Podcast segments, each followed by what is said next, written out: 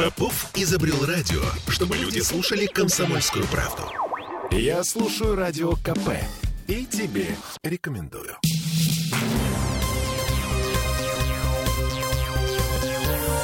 Темы дня.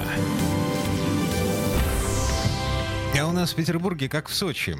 Вы заметили? Ну, это ты тепло имеешь в виду? Не Да, да, да, да, уверена. да.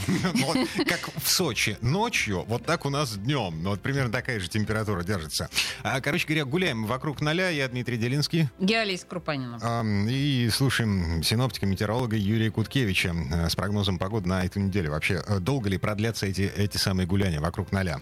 Да, пока вот э, в ближайшие дни, сегодня и завтра, такая тенденция сохранится. То есть у нас э, от нуля до плюс двух э, до завтрашнего дня, до вторника. А во вторник уже вечером она опять перевалит в сторону холода через ноль. Сегодня и завтра небольшой мокрый снег может пройти. А в последующие дни недели будет сохраниться слабо морозная погода. От минус трех до минус шести. Да, такая погода, мягкая зимняя погода. Ну вот вторая половина недели будет такая достаточно... Часто будет идти снег. До конца недели, может быть, еще на у нас нападать э, от 5 до 10 сантиметров снега. Ну, что, конец января вообще-то обычно считается самым холодным в Петербурге. Ну, подожди, февраль месяц лютый, знаешь поговорку?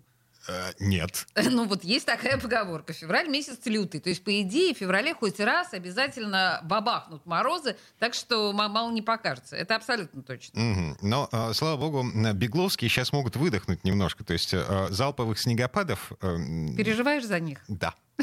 Я бы за нас с тобой переживала, потому что второй раз ЛСР своих работников на Гатчинскую улицу убирать снег не выпустит. Э, Это Олеся Крупанина вспоминает историю из прошлой недели, когда внезапно на э, Петроградке появились, появилось невиданное, неслыханное количество... Десятки, может быть, даже сотни дворников. А сегодня вот в телеграм-каналах сказали, что э, группа компании ЛСР выпустила своих сотрудников, надев на них новенькие дворницкие жилетки. оранжевые, на- для того, чтобы почистить, наконец, городские улицы. Да, ну, в смысле, да, да, да, на да. одной отдельно взятой Петроградке. Ладно, так или иначе.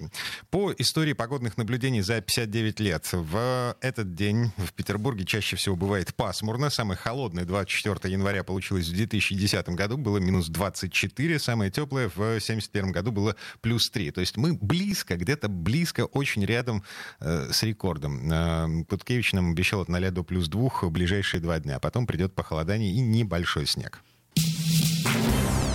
Темы дня.